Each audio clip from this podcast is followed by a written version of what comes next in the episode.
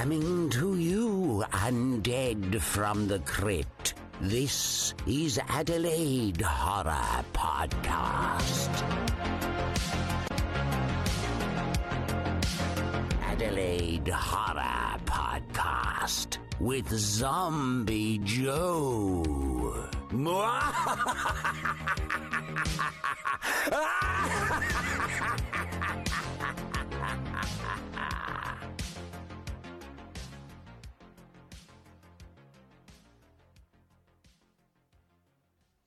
Hi, and welcome to the Adelaide Horror Podcast. This is your host, Zombie Joe, and today's episode is number 21, and I've called it the ISO slash lockdown special because that's exactly what happened uh, to us.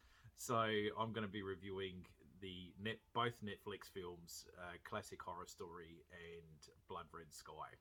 So a little bit about what happened. Uh, we're in the middle of a lockdown at the moment here in Adelaide, uh, just for like a week.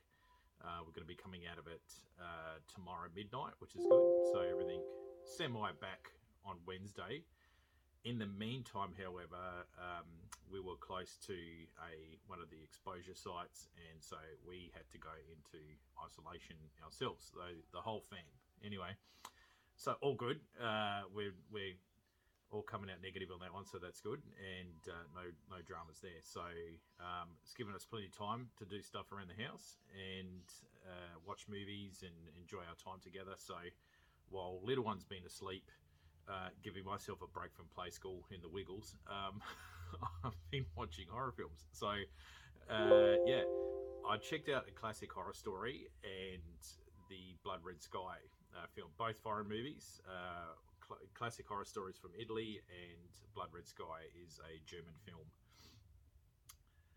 Both were so impressive that I was like, I have to review these two films. There's just no way I can't. So I was in two minds. Do I split them up into two episodes and do a German special and do an Italian special, which I'll be doing anyway? But I thought, nah, I'm just gonna um, try and theme it, and that theme is the ISO lockdown. So this is um, everyone's at home, uh, Netflixing it.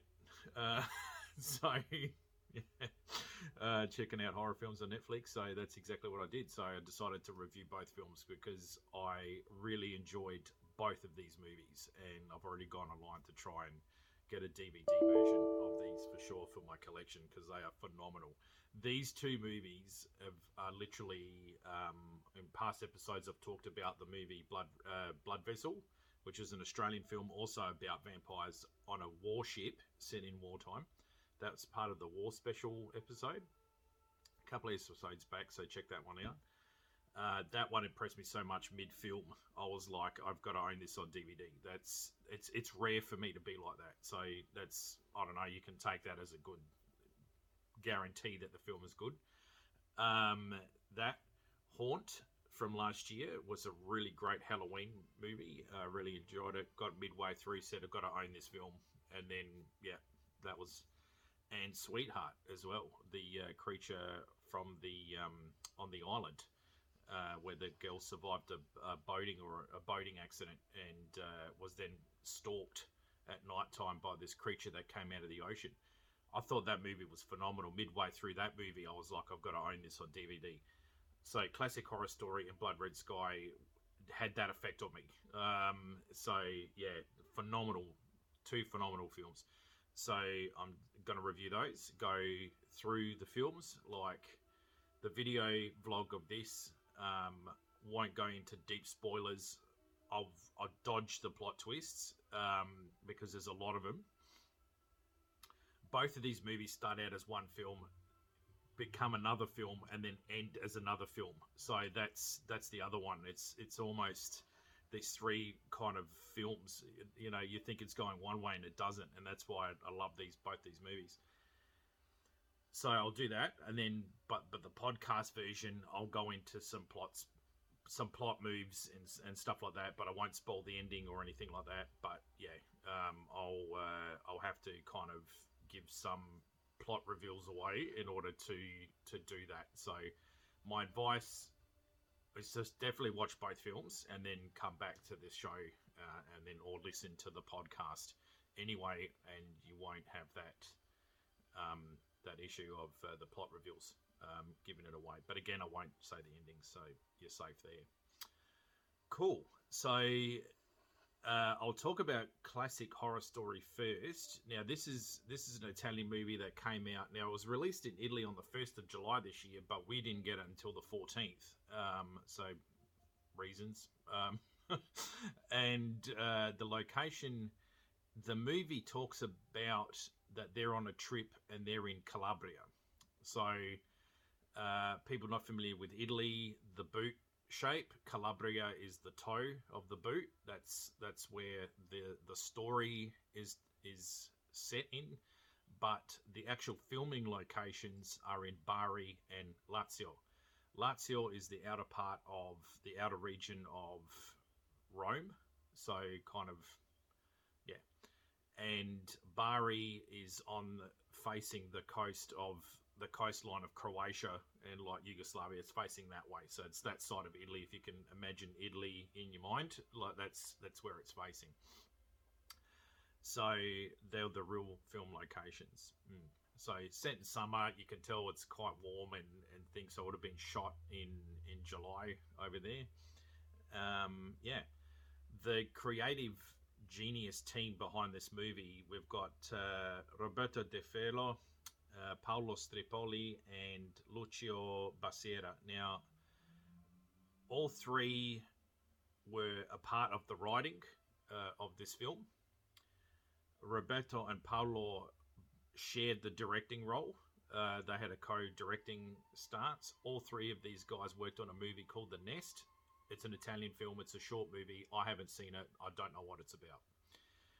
Um, because these guys have worked on this these three guys worked together on this one movie and it won awards you could tell they gelled i don't know about them personally enough to know whether they're friends offset but you could tell that they gelled well enough for them to to write well the characters dialogues are really good in this um, and very realistic with the situations that occur and how people would react and such like that so it's a very believable kind of you know uh, behavioral uh, aspect, you know, what characters would do if they were placed in that kind of situation and what they would say and how they would react. So there was that.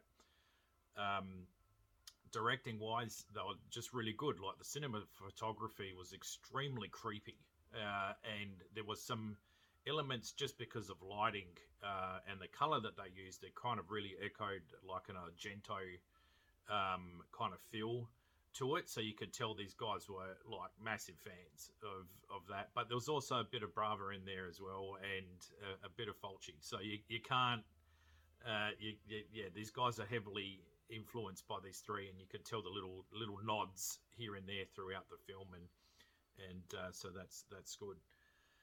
Uh, the cast is a bit of a mixed bag, so I'll, I'll go through the cast. So you got Matilda uh, Matilda Lutz, who's Italian. Uh, her she played uh, Elsia, uh, and she's the kind of the main female role in this.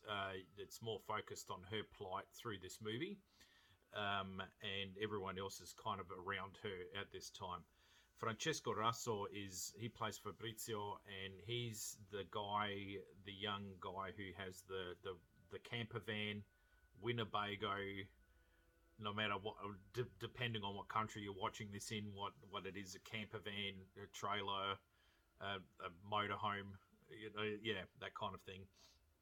And he's running like this Uber uh, uh, car share service. I don't know if that's a thing in Italy. I don't know if this is just for the sake of the movie, but I tell you, this is probably the only thing. And correct me if I'm wrong. The only horror movie that I've seen that involves an Uber carpooling and something bad like Wolf Creek goes down, and everyone in this carpooling thing has to live to the end of the film. Like I, I haven't seen a film like that, but given the environment that we're in now and the fact that we're more, you know, uh, exposed to Uber and ride sharing um, uh, facilities, I can see more and more horror films now are going to be start are going to start, you know, introducing this as a as a thing. So yeah, cool. Watch this, it would be interesting. Um, the next actor is Peppino Mazzotta. He plays Ricardo. Now, um, I know him from another Italian show called Inspector Montalbano, which is an, an Italian show about a detective and the police, and it's based in Sicily. It's a really good show. It's got a lot of series. Uh, viewers in Australia, we've got a channel, SBS. It was played a lot on SBS, uh, same as you know Inspector Rex, the the the Austrian movie about the about the crime fighting dog. Like that was that was pretty cool. Um, some of the similar lines to that um, and uh, also books as well. So Inspector Montalbano. So if you're into crime uh, based around Italy, a lot of it not so much mafia related, but there's always you know something mafia related at some stage. Uh, yeah, definitely check out the book as well, uh, um, Inspector Montalbano, which is good.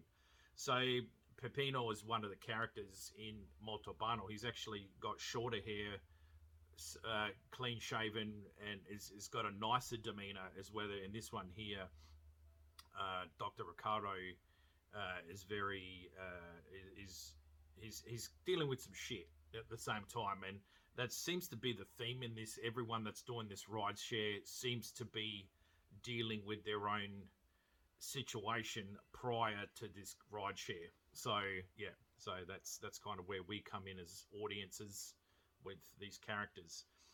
Um, we met, we've also got uh, Will Merrick, I hope I pronounced that correctly. so Will is the English guy. Um, he's the boyfriend of Sophia, who I'm just going to introduce in a minute, and uh, so he's traveling to Italy um, with uh, Sophia. You got Sophia, which is played by uh, Yuliia Sobol, so S O B O L, and her character is she's she's she mentions that she's from Odessa, which I think is in the Ukraine. Uh, she's Eastern European, but could speak Italian and travel and work through Italy. That's a thing, you know, Eastern Europeans pick up jobs in Italy and they learn fluent Italian and, and you know, vice versa and stuff like that. So uh, to work. Um, you've got uh, Alida Calabria. Now she plays Chiara, which is the little girl in this.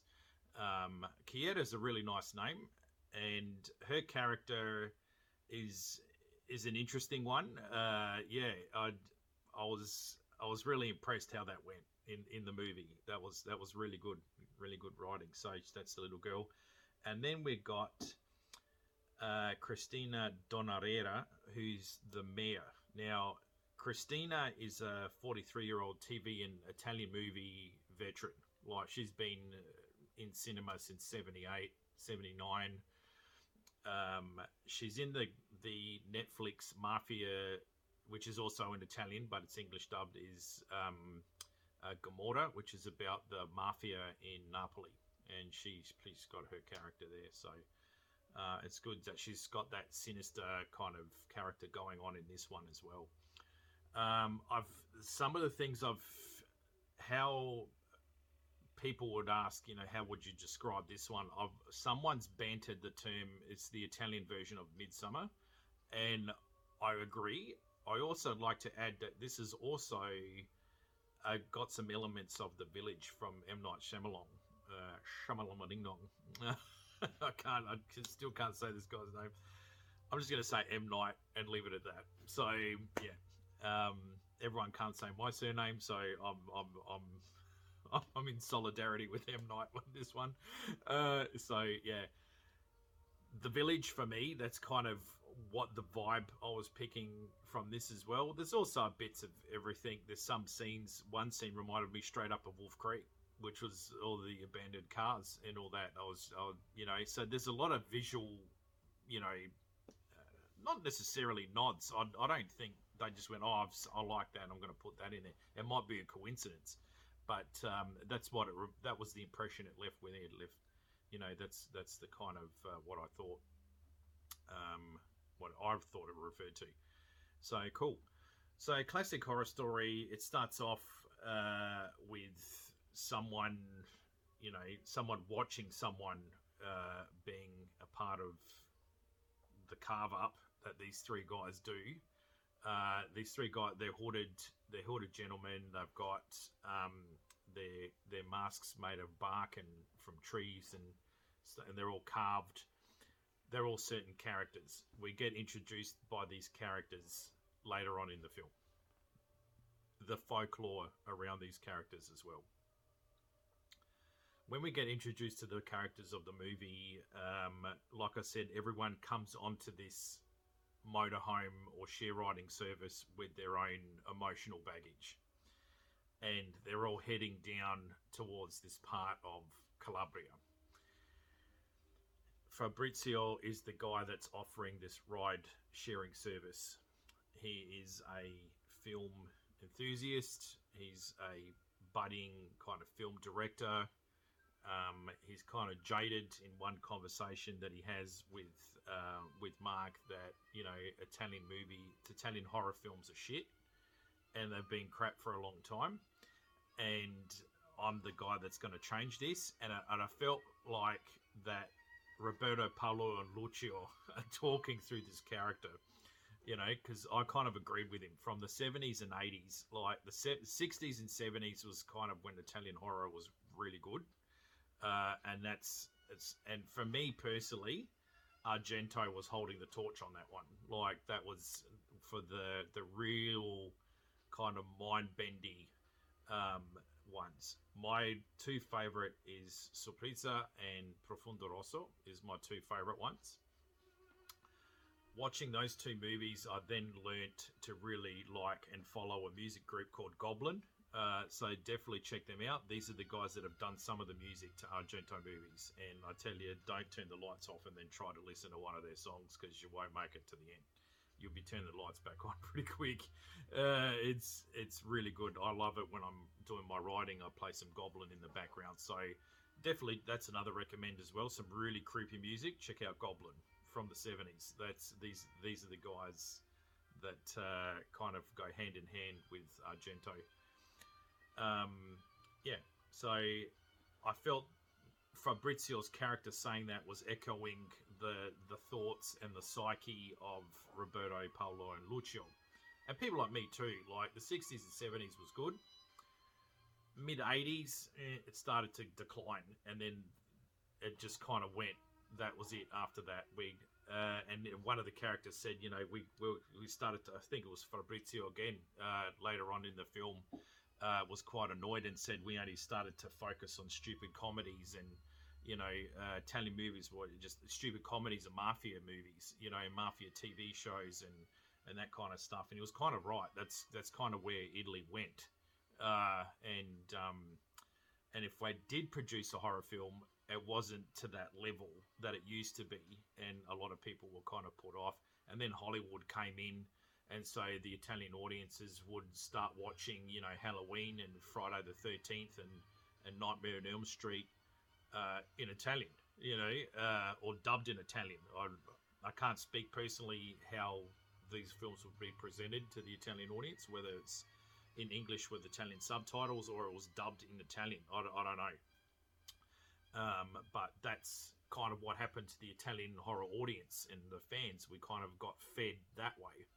Um, there was one real good horror film I remember watching in the 90s on SBS. It was about a vampire that had a castle, and he was like, when cinema got introduced, his new way of getting a blood source in was to um, promote himself as a director and uh, would essentially do a casting couch. Not that casting couch. His casting couch was that he would eat them. like, so, you know, he'd, he'd lure them in and that kind of stuff. So yeah, that's that's how it did. I, I like the premise of the film. I can't remember the film off the top of my head what it was called, but I, I liked it, and yeah, uh, I'll I'll try and hunt maybe later on for it, but yeah, I can't remember it off the top of my head right now. So uh, this scenario happens. They're driving through their location where there there was, you know, and um, there's an incident at night time. The bus leaves the road, hits a tree, everyone's out, kind of thing. Everyone wakes up and comes to, and the camper van Winnebago is not on the road. It's in the middle of a clearing of a forest, and that's where we get introduced to the second most creepiest house I've ever seen.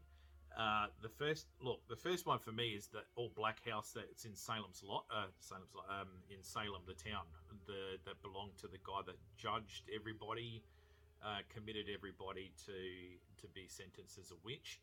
And this house is just completely pitch black. It's the most metal house I've ever seen. Like it's, uh, I'd like to replicate and live in that house, but I wouldn't want to live in the original one because there's a lot of paranormal stuff going down on that one, as I can uh, rightly so.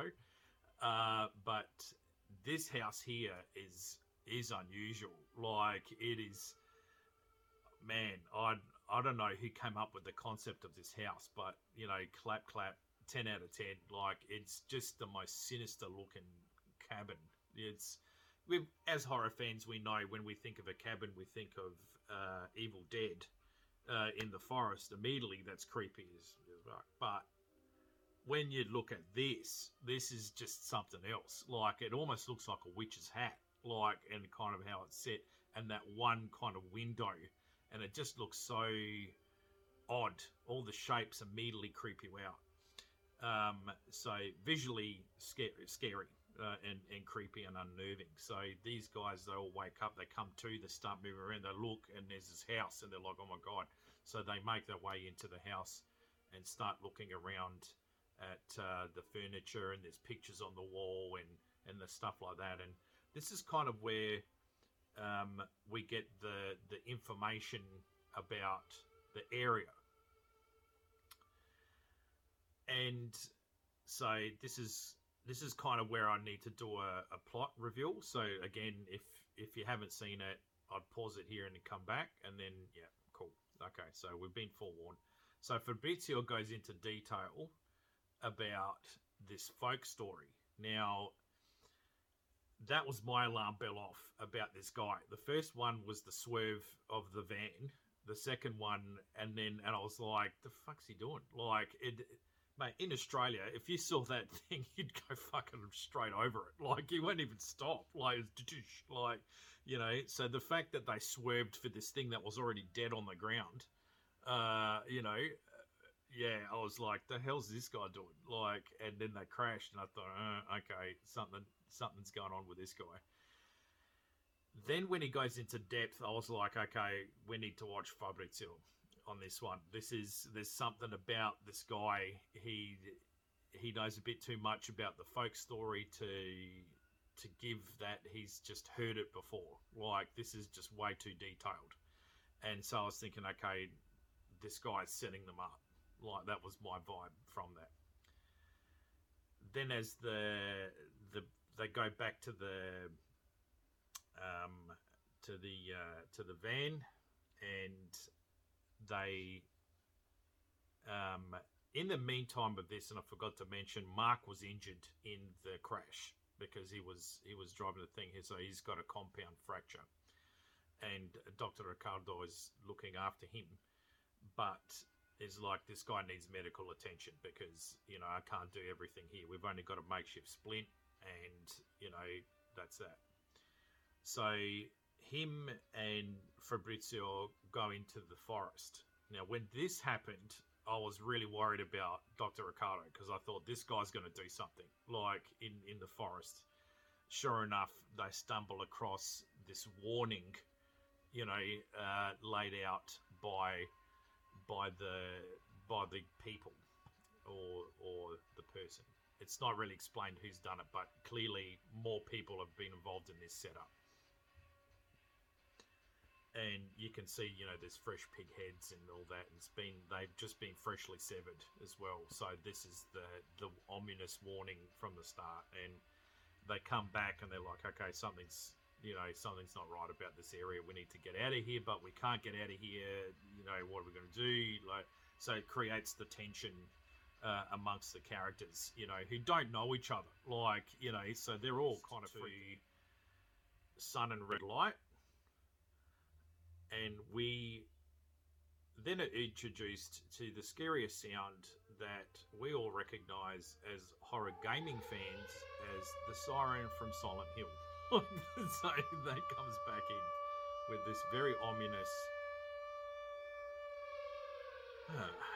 so rightio. So the lights are still red. Everyone's like, "The hell's going on?" Uh, you know, uh, you know, Doctor Ricardo's holding Sophia back.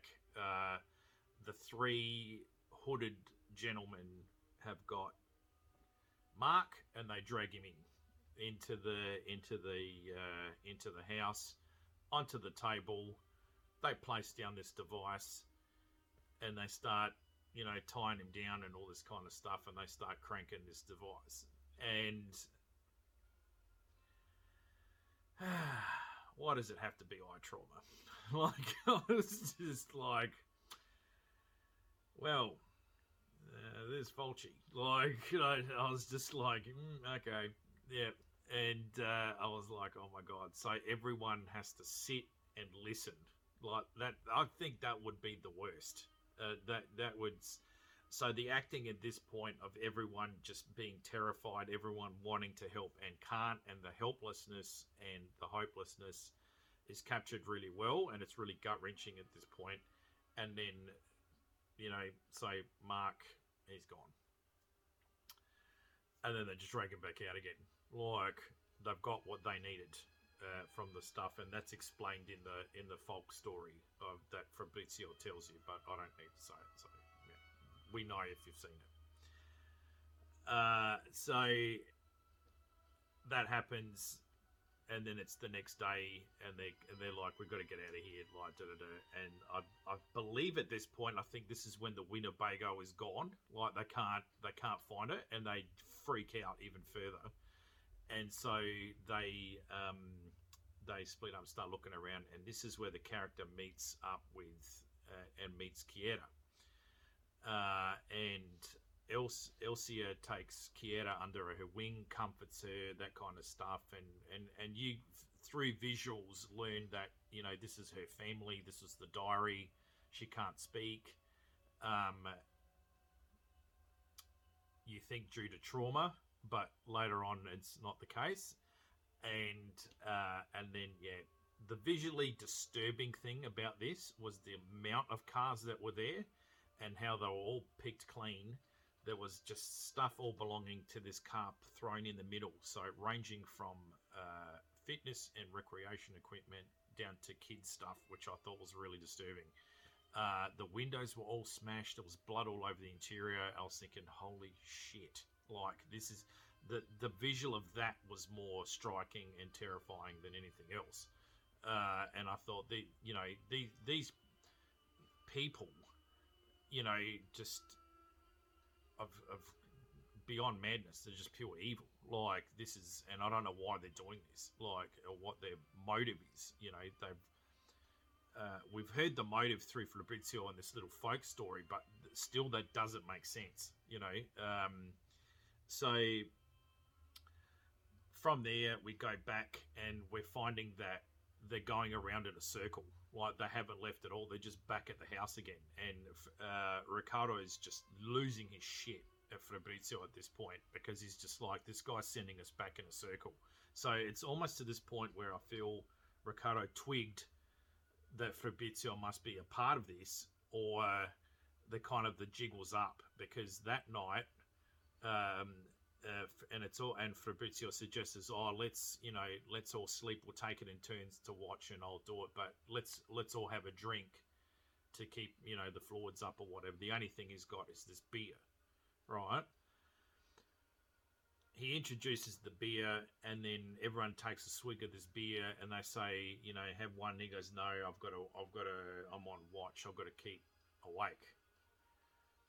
That was alarm bell too for me on that one. I was thinking, uh, this guy's fuck, he's a part of it. Like he's, and I was like, no, don't drink it. And they drink it, and I was like, fuck. And sure enough, it's red again.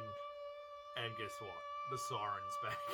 like so, we're just like, shit. Okay, here we go. She's looking around. There's no one. Like she's like, the hell's everybody gone? Like Elsia, sorry. So she goes down. She opens the front door, runs out the front of the house, and goes, ah, shit. And the whole villaggio, as you would say in Italian, is out in out there in front of this makeshift uh, altar Um, they've got their three uh, sacrifices, sacrifice on the on the altar there, and uh, at this point, I was like, are they going to take her and put her on there, or because in the back of this thing, you've got this giant, you know, made of sticks, kind of man. And that immediately was like, that's a nod to The Wicker Man with Christopher Lee. Now, check that one out. That's from the 70s. There's a remake that was done with Nicolas Cage. I'm not saying it's shit. I'm not saying I didn't like it. I just prefer the 70s one with Christopher Lee way better. Uh, and so definitely check it out. If you haven't seen it, definitely check it out. I'm not going to gatekeep you on that. I'm just going to recommend that you check it out, and you'll you'll love it. So that's good. So anyway, uh, that was definitely a nod for me to the Wicker Man. Um, so that I thought that was good. Just how they were set up, just the design, how they set up one character and imprisoned them into this thing. I just thought was I haven't I haven't really seen that. Like it reminded me of the cocoon from Aliens, but it didn't, or other bit, it kind of like. Um, you know, a horror movie involving an insect where someone's kept in a cocoon and webbed up like that. That it was almost that kind of shape, and that character's head was sticking out. Um, I thought that was that was um, unusual, but the you know the the ritual kicks off. Alicia's got no choice but to watch, and they take their their pieces that they need for this ritual. Again, I'm not going to say it because you've already heard it, you know, da, da, da, and they create what they need to create, which is even more creepier. To me, it doesn't make sense. I don't, I don't know how this ritual would help them eat. I've got no idea. Like, and then that's it. Uh, the the thing's over. She runs back in into the into the house uh, and with Fabrizio, and he's like, "Oh, you know, hold me and stay with me, and I'm scared and all this." And I'm just like, nah, like, this guy's full of shit. Like, at this point, they're in the attic, right? And she kind of starts to twig that something's not right with Fabrizio at all. Uh, and while she's hugging him, because he says, "I'll oh, be with me and hug me and all that," that's kind of where he stuffs up. Like, um, I don't know, and I've and I forgot to mention this, but throughout this thing, he's got this, and he mentions it at the start, and that's my bad that I didn't introduce this as my Fabrizio character. He's got a hearing piece in there because he reckons some guys smacked his head into a wall, you know, uh, and it's affected his hearing. This is actually a freaking earpiece, and it's it's saying, you know, I'll oh, bring her out, bring her outside, and, and all this kind of stuff, and she can hear it when she starts to hug him and she kind of goes shit and there's the the, the plot. Hang on. This guy uh, isn't who he says he is and uh, and there you go. So kind of gives it away and um, yeah. So the uh, and that's where the the film this is where the film goes into another movie altogether. Like it's and what i mean by that is it's the swing around where the the victim becomes the hunter, like in in this scenario here. So the plot's kind of revealed, and uh, yeah, she gets she gets captured. They take her, um, and uh, you kind of start to see that this was. Uh, she wakes up. She's at the table with everyone and they're having a big feast, a big meal. And right at the end of the table, she's there. At the other end of the table is uh, is the mayor, is uh, played by Christina, and she's there, you know, flapping her fan. And there's this kid, and he's just rattling off songs about the region, about the folk story of the three hooded men you know. As the song progresses and you see this kid more and more, you see one side of his face and then he starts to turn around and you see the other side. And then I thought, okay, that's kind of your nod to the hills have eyes kind of thing. And, and, and kind of, you know, they're kind of. Uh, do I say inbred? I, I don't know. I, I was I was kind of I was thinking yeah, like I was. Uh, it could be.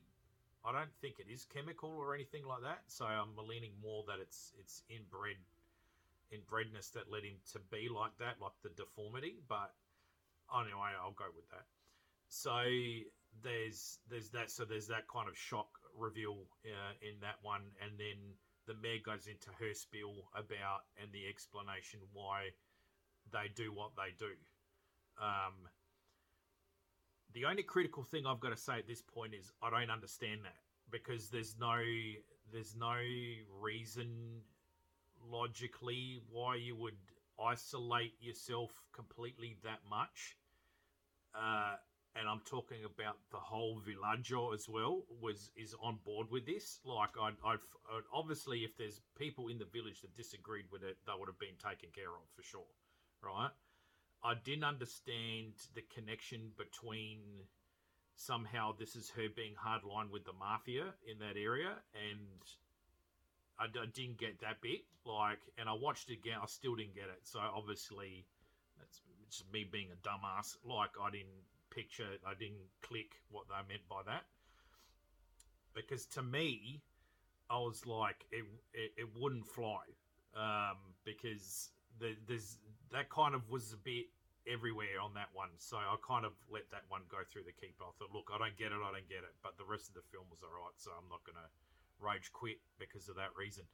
So um, you get your info explanation on that part and the madness of it anyway. It's a mad explanation because they're all fucking batshit. Like, really, um, there's there's no logical, uh, r- real reason why they're doing it.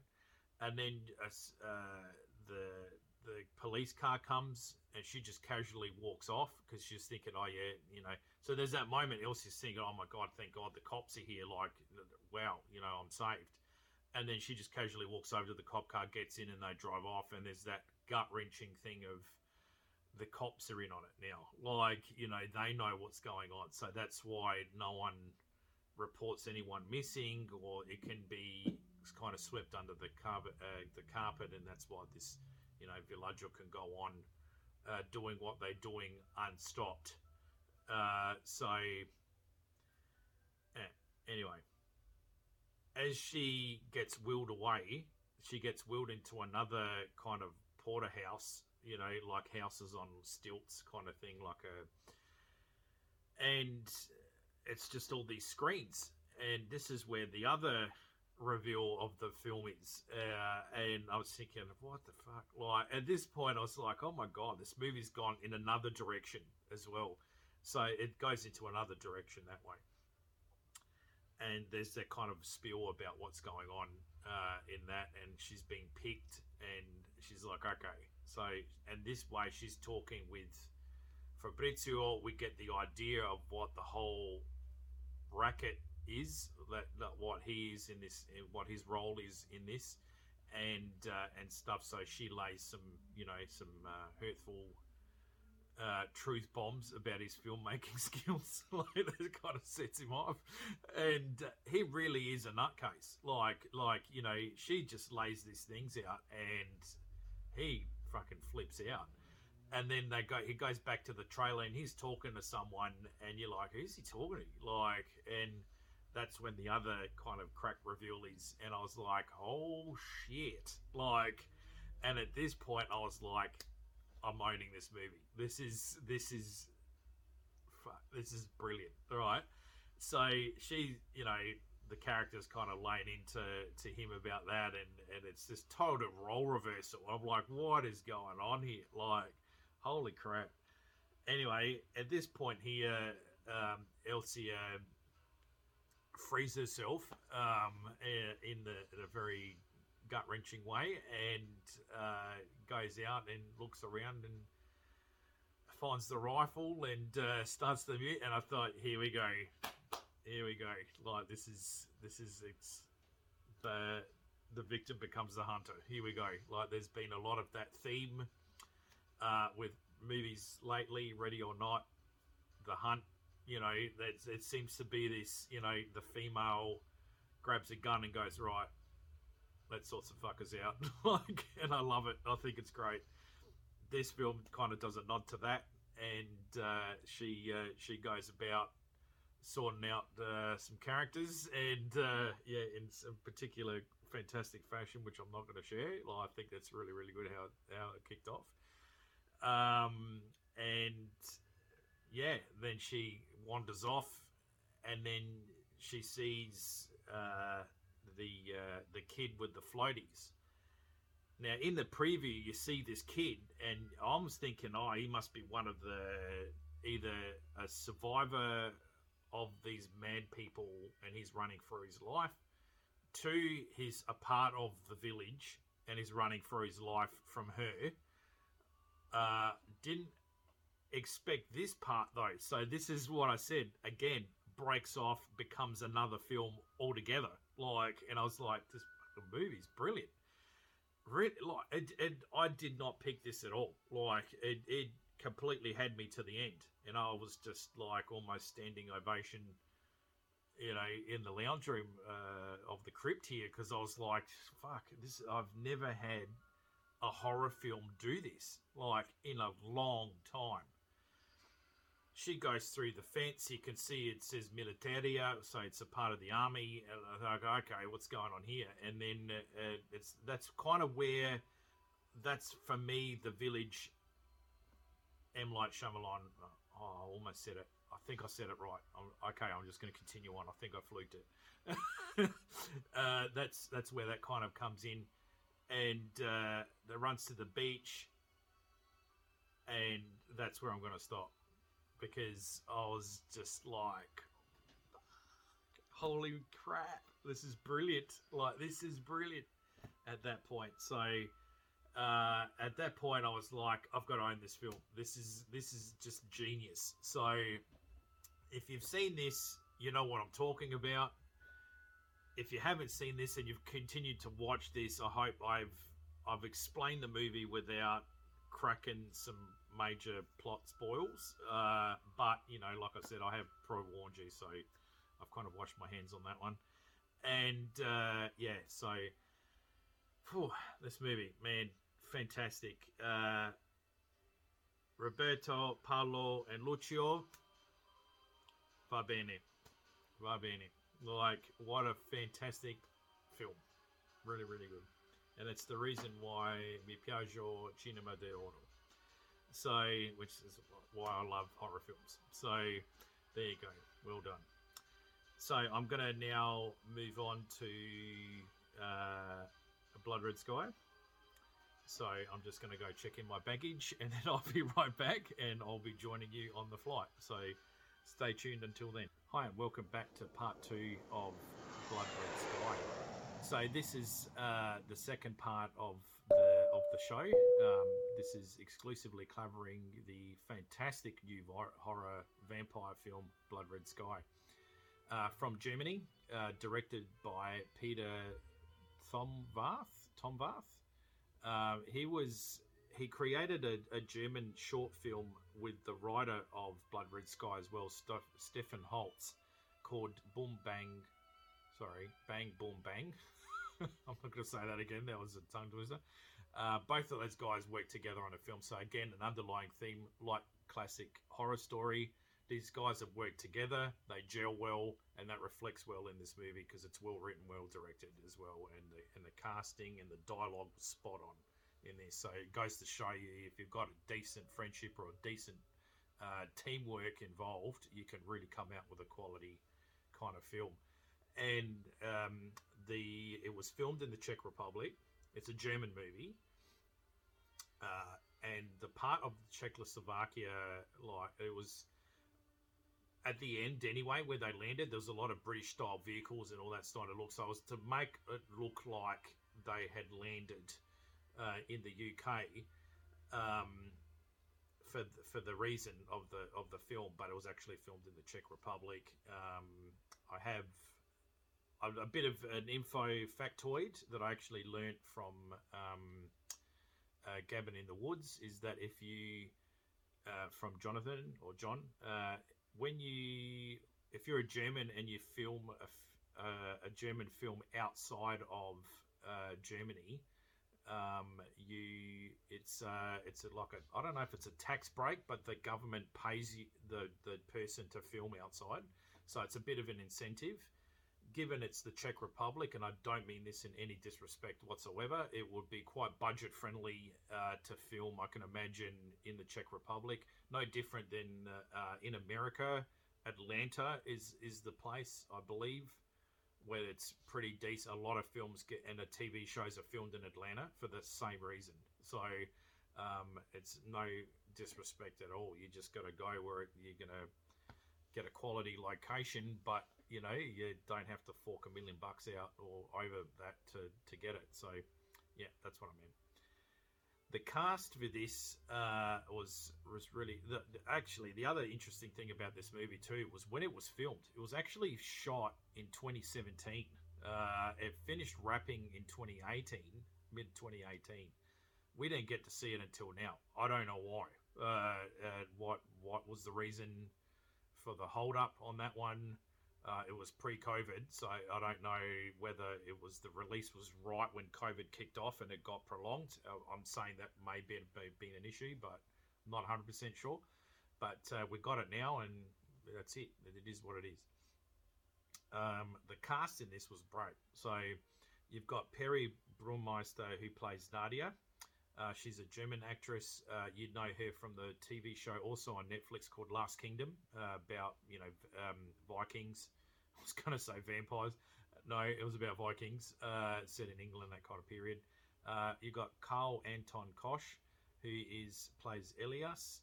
Um, he's the young boy, ten years old, quite talented. He's done two films. This is his second movie. Like he's he's doing quite well for himself. Uh, the agents are pitching him as, you know, um, he's he's you know he speaks his German, of course, native German quite well, but he's very fluent in English, which is is, is his kind of throwing point now. So keep an eye on this kid. He's going to pop up on other stuff. He was brilliant, uh, especially with the real emotional stuff at the end.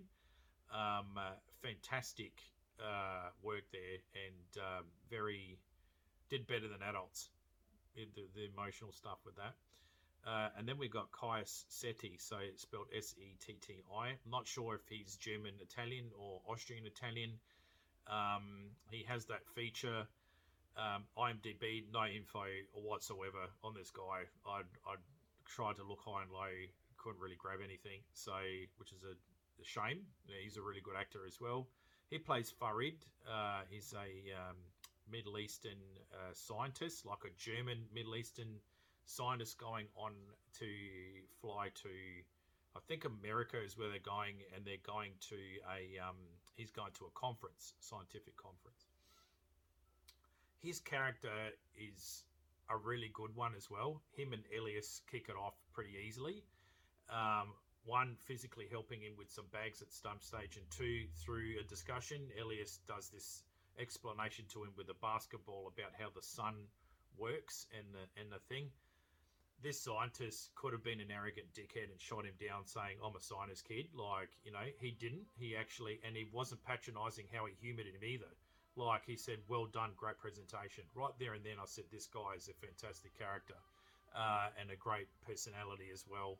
And so, immediately, as a viewer, you get attached and you get invested in Nadia, Elias, and Farid and there's a very good reason for that because once they get onto the plane, that's when the Nordic terrorists uh, come out. And great thing as well, the terrorists aren't of uh, Middle Eastern origin, which is great. Uh, I was kind of a bit of a sigh of relief there, going, thank God they went a different way, which was really good too.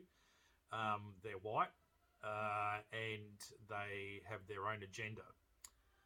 What they decided to do, it was because to make it look in the environment that we live in now, they jigged it to make it look like uh, Middle Eastern people had jacked the plane. Uh, and so, which I just thought, you know, that's how these pieces of shit work, really. Um, and these terrorists are played by Dominic Purcell. Now, Dominic Purcell was born in the UK but lived in Australia, so he's got his Australian accent. Um, he was in The Flash. Um, he played Heatwave, I think, in The Flash, and he was in Prison Break. That's when I first got introduced to him. Uh, and then we've got Chidi Ajufo, who, who is he plays Kurtz. He's the uh, African actor in this. Uh, he was in Doom, and he was also recently in the UK gangster flick The Gentleman. Uh, he was in that one. Uh, we've got Roland Møller, who's a Danish actor. He plays Carl, and we know him from Skyscraper with uh, The Rock, um, Atomic Blonde, and The Commuter with um, Liam Neeson. Um, Alexander Schroll Schreller is uh, plays the character Eight Ball, and he's done a lot of German TV show and a lot of German movies. He's quite well acclaimed in Germany for his style of acting. I can see why this guy was a fucking loose unit. Like he's when he he played one character really well, and then when there was this reveal, and he just flicked the switch, and I think if you if you see if you see if you've seen the movie, you know what I mean. Like when when it's revealed, oh, the terrorists are here, he flicks the switch, and you're just like? Like because he's he acted that well, like his character acted something that well that you know, and I was just like, oh my god, like the freaking layers in this movie, uh, uh, so so so well so I was like, okay, this this guy's a phenomenal actor. Like he, I hated him at this point, and that's how good of an actor he is. And he stood out like to out of the other actors. Funnily enough, as this movie goes on, he stands out from the other terrorists. The other terrorists start to separate themselves from him, saying, "You're a fucking psycho. We don't want nothing to do with you. What's wrong with you? Like, are you nuts?" Like they start to separate from him because he is a force of his own. This guy just a pure evil force of his own, uh, and it's terrifying to watch, but you admire it at the same time, like his acting skills, and you're just like, "Fuck, this is a villain." Like uh, spot on. Lee Van Cleef in the good, bad, and the ugly delivered the the evil man all in black with his sinister laugh and his face and how he acted. That's a villain this guy is also a villain as well. Take take notes if you if you want to be a villain in a in a in a play or you want you're a budding actor and you have to play a role of being a villain. Take notes on this guy, uh, and um, yeah, plane takes off, and we're we're kind of getting. Um, the phenomenal thing about this movie is that is how to do an info dump. So take notes on how to info dump in the middle of a film because this is how you do it. It's done in bite sized little pieces. It doesn't overwhelm you, but more importantly, it doesn't throw you off. Like when you come back to the film and where you're at with the characters and what you're watching. The way they've done it is they waver in and out following Nadia. Now, when they do it, they do it when Nadia's waving in and out of consciousness, which is which I thought was really handy how they did that. Or when she zones out, you then become her memory. And I thought that was really well shot and really well designed in that one. And I thought that was brilliant. And again, take notes. That's how you do it. Because when she wavers back into consciousness again and you're back in front of her as the viewer, you know where you're at but you're not thrown out of the rest of the film. So that's why I thought that was phenomenal and that was really important. So really well done uh, with you know Peter and and uh, Stefan the writing and director on that one. Brilliant, absolutely brilliant. So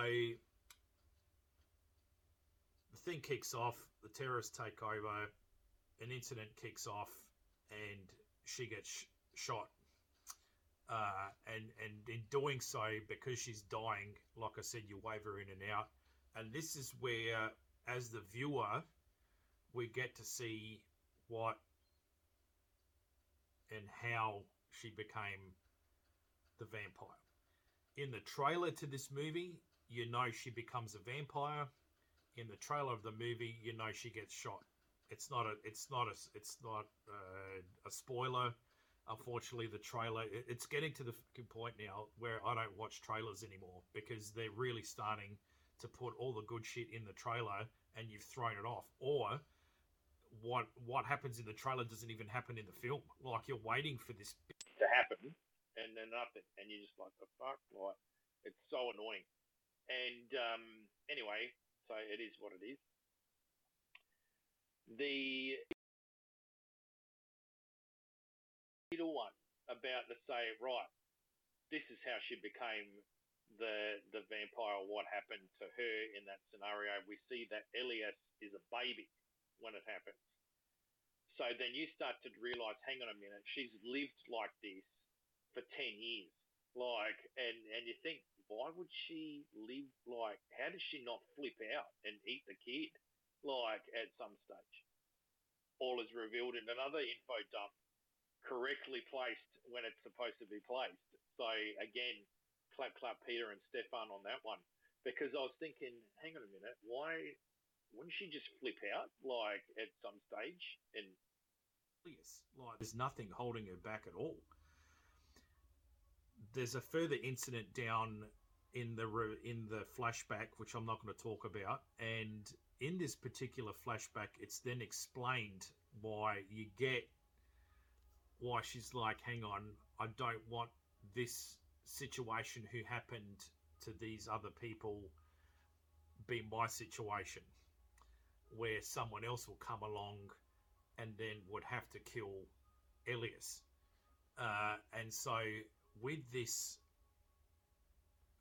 mentality, is why she hangs in there uh, and does everything she can to not feed on her kid, like, uh, and to protect him at all cost and keep him human at all cost. So, in this 10 year period, he's grown up with his mum being like this. He's seen her with the fangs out and you know losing her shit and all this kind of stuff and having to drink blood out of trays of meat and all that kind of stuff to kind of waver this thing back. And in one plot reveal, you see where she gets these vials that keep her human as much as possible. So that's all revealed in a very well placed info dump as well. So we move forward and we're now on the plane. The terrorists take over, they shoot her. She then turns at that point. Uh, and so she's like, right, I need to protect my son from the terrorists.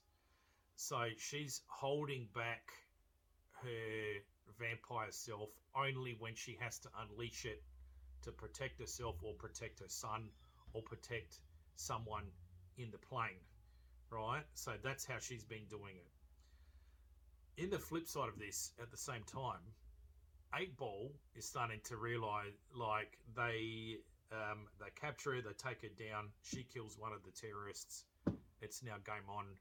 These guys are going ahead with their plan. They're about to dive out. They realize, hang on, we're one guy down. They start putting two and two together. The confrontation happens. They see her, and all the jig is up. They know that she's some kind of creature, something's gone down. Eight Ball's like, and just as as a psychopathic evil person would, he just recognizes her as a vampire, all cash, completely cash. Oh yeah, she's a vamp. Everyone's like looking at him, going, "Are you fucking serious? Like, like, how, what are you talking about?" He goes, "She's a vampire." Like, and proceeds to. sharpen this hockey stick into a stake. Like, and I'm just like, only a cold blooded psycho would have that mentality of, I'm on a plane. I'm evil. You're evil. But guess what? It's a plane. It ain't big for both of us. I've got to have to knock you out. Like, because I'm the most evil thing here. That was how he thought. And that's why I was impressed with Eight Ball again as a villain. He's just that cold like he goes, sorry, this plane's not big enough for the both of us. Like, uh, I don't care if you're a vampire. Uh, so he goes into, I'm going to kill the vampire mode. While the other guys are grappling mentally with this thing, he's just that, just that just shows you how detached as a psycho, as a human being, of like how psycho sociopathic this guy is. Uh, and he just sees her as another obstacle, like, uh, and that's it. So really well written character there. So he goes up, he goes to confront her, and uh, then he does something that I wasn't expecting him to do. and I was like, shit, he is another level of villain. This guy is another level, and and it's the reason why he's kind of socially isolated from the other terrorists as well because you know he does this certain thing i'm not going to talk about it i was like fuck like and that puts him in the game as one of the vampires and i was like holy shit like this is this is bad because uh, even though she's turning and has turned into the vampire and is doing what she's doing, she hasn't targeted any passengers at all, right? And the on the offset of this drama too, you've got passengers that are in a panic situation and out of a group, guaranteed psychology. You're gonna get two or three, they're gonna break off and not follow what they're meant to do. Case in point, what dickheads are doing now in the in the lockdown and in isolation, instead of isolating and putting a mask on, they're fucking running around uh, the streets cracking a mental. That's all I'm going to say. I'm not going to. That's my point. I'm going to move on. It's that same mentality. You're just going to have those one, two, or three that are just not going to fucking toe the line, and and puts everyone at risk like immediately because they want to break off and either be a hero or they're trying to save their own ass and fuck everyone else. That's that's how these guys are.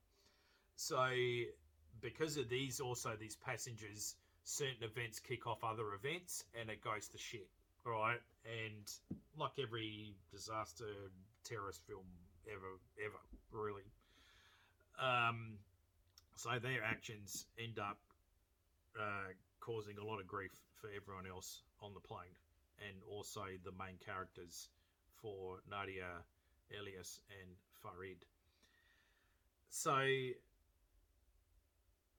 Eight Ball decides oh well, yep, can't beat him, join him, become more uh, something stronger than than what I am, and so he does his bit, and uh, he there's a confrontation between him and and uh, Nadia. You think it goes well, but due to a plane safety mechanism, it doesn't quite work. The plane was there, but it, it didn't work and which makes it worse. And then he is released out onto the plane because of a passenger, and that's it. That's where it all goes to shit from there. So anyway, with um, with that, we then carry on and we find that um,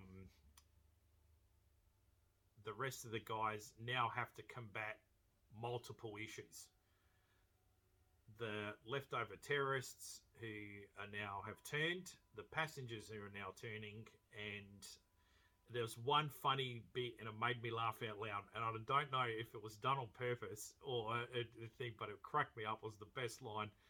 She's running through now. She looks straight out like a female version of fucking Nosferatu, right? And the passengers have seen, and they are losing their shit. Like they've been held by a terrorist and now this vampire thing is running down the thing, and they are fucking like parting the Red Sea. Like all the crowd is just jumping to the left and right of each other to get out of the way.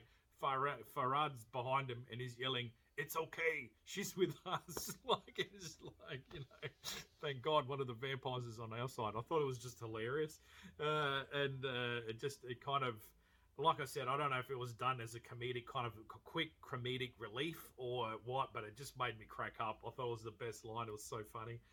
And uh, so she runs through, and uh, and they, they're trying to work out how to land this plane. You know, put it off autopilot, all this kind of stuff. It's automatically flying to its location. So you know, I don't know if that's a real life uh, thing with pilots that they do set that in case something like this happens the plane automatically flies to its destination. I, I don't know.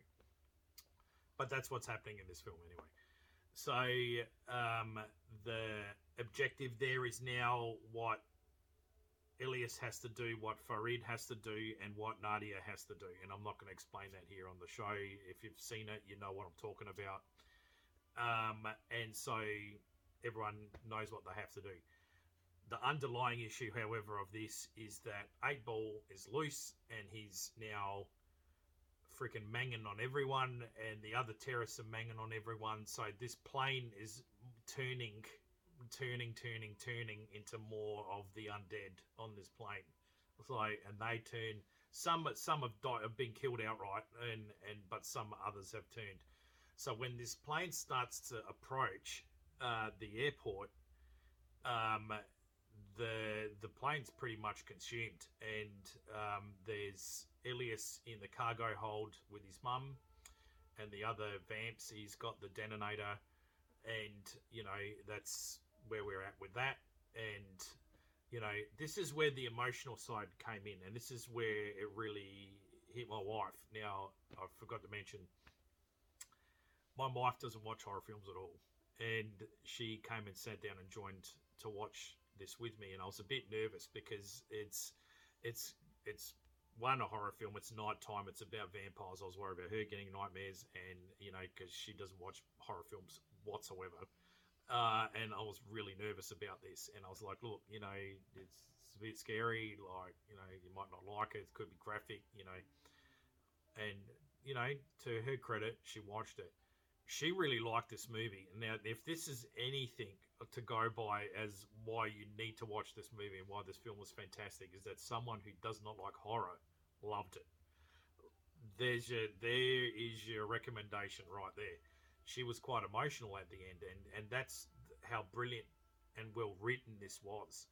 That Stefan the writer could make my wife, who doesn't watch horror films, completely so emotionally attached to Nadia and Elias as their as their the father as, as their mother and son relationship. That when this stuff starts to happen at the end of the movie, it's just really it just had my wife, you know, you know, really invested and uh, really emotional and could feel the love between the two of them, even though she was turning at this point um, and she was hanging onto this, you know, vampire side for so long, uh, and really trying to still keep her human Nadia side. But that was slowly starting to slip away now, and and she can't stay on top of it anymore. Um, and so, you know, he knows what he has to do, but at the same, you know, and she knows what she has to do, and it still doesn't make it easier. Like, and because you really care for and even Farid, you really care for all these guys, and you're just like, oh my god, right? So the plane, as we see at the start of the film, lands at the airport, and the snipers are, are, are fixed onto um, the cockpit where Farid is. So from their point of view, they're looking at Farid in this cockpit, and and they're just automatically going terrorist. Like now, the the reason why they did the terrorists do something specifically for a reason and they get them to read something out. And that's why the ground crew is under the assumption it's Middle Eastern terrorists. It's not like, oh, yeah, he's got dark skin, he's a terrorist. It's not like that at all. These other white terrorists have jigged it so well uh, that they've made it look like that. So that's that's why, um, because really, the uh, some of the phenomenal heroic acts done on this plane are done by Farid and another Middle Eastern character, and I forgot his name, uh, the character's name, but he he does something that for a moment, uh, you know, saves people for for for this period of time.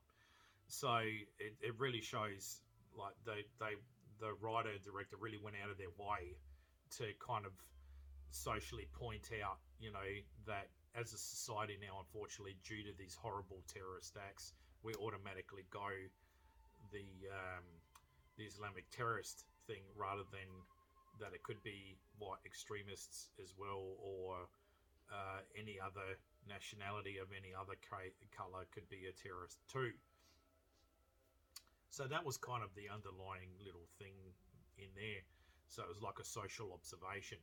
So when you're seeing this military surrounding the thing, you don't really blame them because they're going on the information that they've got, right? Then at the same time, Farid in the cockpit yelling that there's monsters inside the plane. Now, I mean, what what are you like? If you don't know what's going on, and you're you're just gonna think, what the fuck? Like, you know, this guy's snapped, like he's mentally snapped. Like, and we've got to approach this hostage situation uh, carefully. So that's so you kind of get where they're coming from, the the military and all that. Yeah, so you don't think, oh yeah, these guys are like you know thumping racists. You, they're following a protocol, like what to deal with a terrorist situation, what to do with a hostage situation, and this guy who they think is the the hostage taker is rambling about monsters on a plane. So you're thinking this guy's just completely snapped.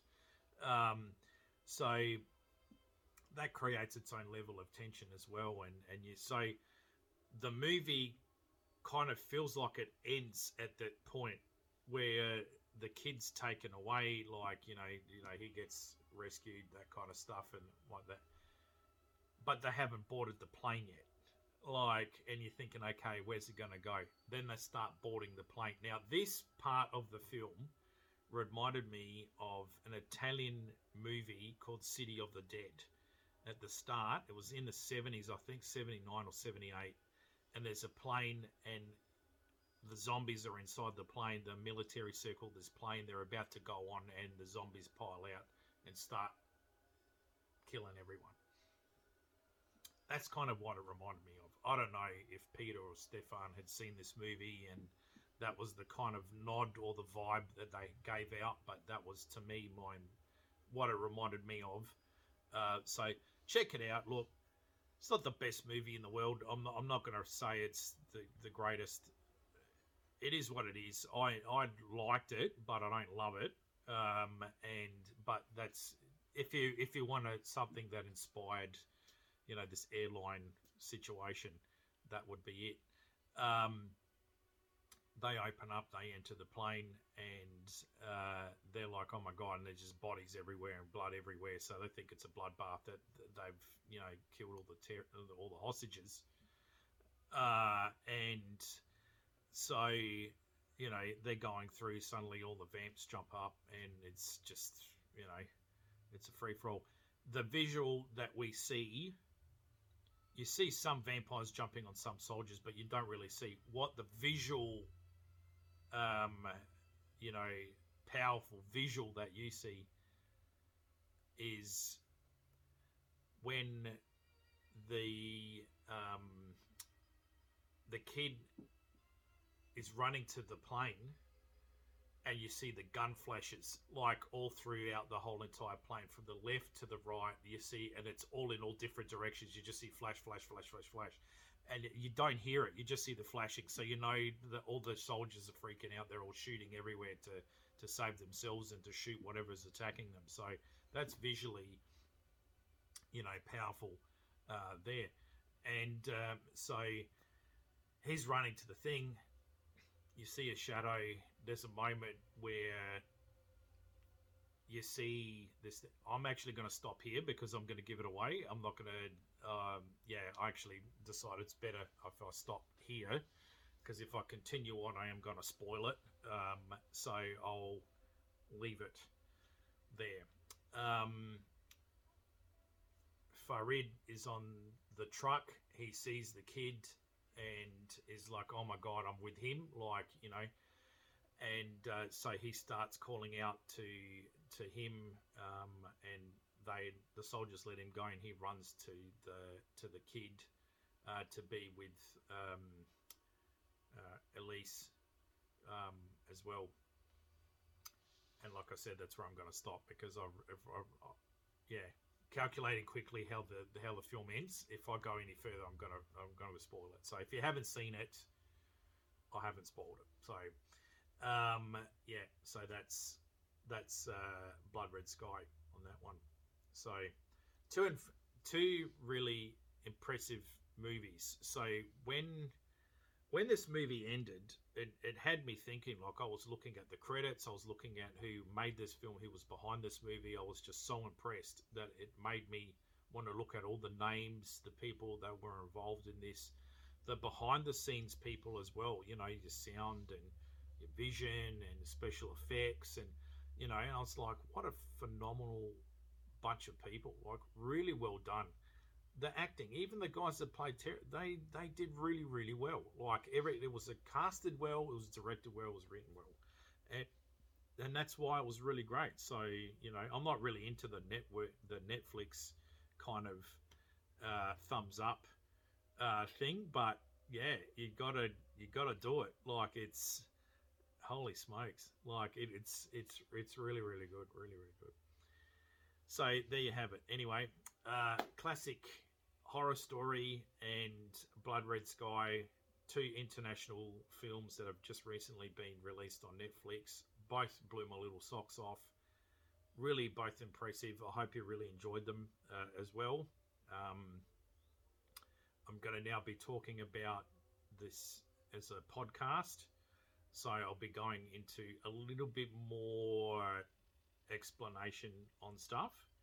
So, like I said, um, if you haven't seen it, uh, check it out. If you've gone this far and you haven't seen it, I haven't really. I've given you a wrap of what's going on, but I haven't really divulged a lot of other stuff as well deliberately.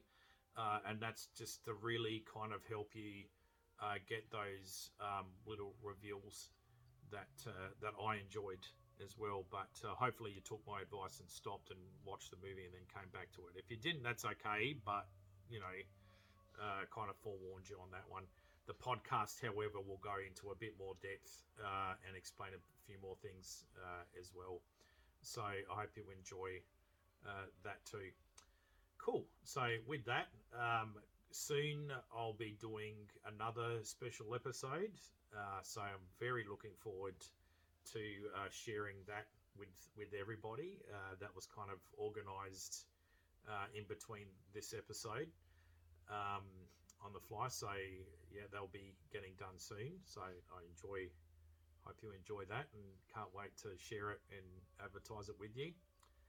Uh, in the meantime, yeah, definitely check these two movies out. I hope there's other been other horror films that you've checked out in the meantime that you've been enjoying. I'm to do a bit more Shudder at the moment, um, and so I'm to be going through some uh, Shudder movies and hopefully I can find some that have impressed me enough and make me do a review again. Like I said, I'm benched until until this Saturday, so I've got a bit more time. So maybe I might uh, end up having a bit of free time and doing another episode to be released uh, at another time. So all good.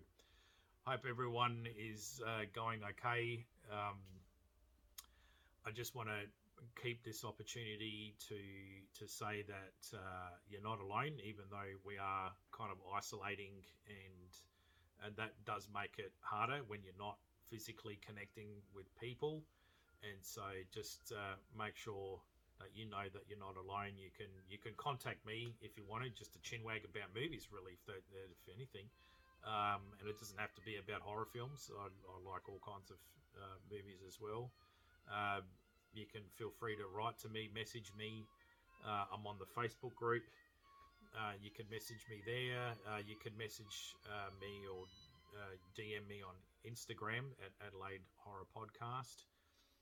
Uh, you can, yeah, or listen to the podcast shows. Um, I haven't really got any feedback on the podcasts, so I, am assuming people are hearing that, but I can see through their analytics that I'm getting downloaded kind of all over the world, which is pretty cool. Um, so that's that's that's cool. I'm gonna go through and see internationally who's who's been listening, but yeah, that's really great as well. Um, and yeah, the YouTube channel where this vlog is, you know, um, I've got about 26 views. I'd, I'd, I'd, like that to be a bit higher with the subscribers. So please, you know, if you haven't already subscribed, just subscribe. Uh, give a video the like as well, which you have been doing, which is great. Um, and yeah, just keep that up. Uh, that's good as well. And um, yeah, cool. I've also put up now the these are the numbers for the health lines that if you are watching this, you are in Australia, you are struggling.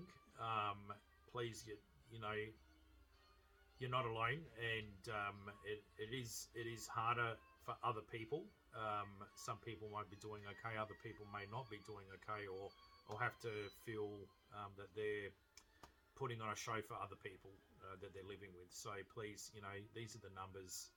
Uh, don't feel shy. Contact somebody, um, and uh, yeah, it's there's definitely help out there. Um, and or like I said, if you if you're comfortable and you just you're talking about films helps you, um, you know, don't don't be a stranger. Feel free to contact me um, as well. Okay, no worries. So thank you very much, everyone. Um, again, two great films that really impressed me, and I hope they impressed you too. And um, yeah, so stay scary, and I'll see you.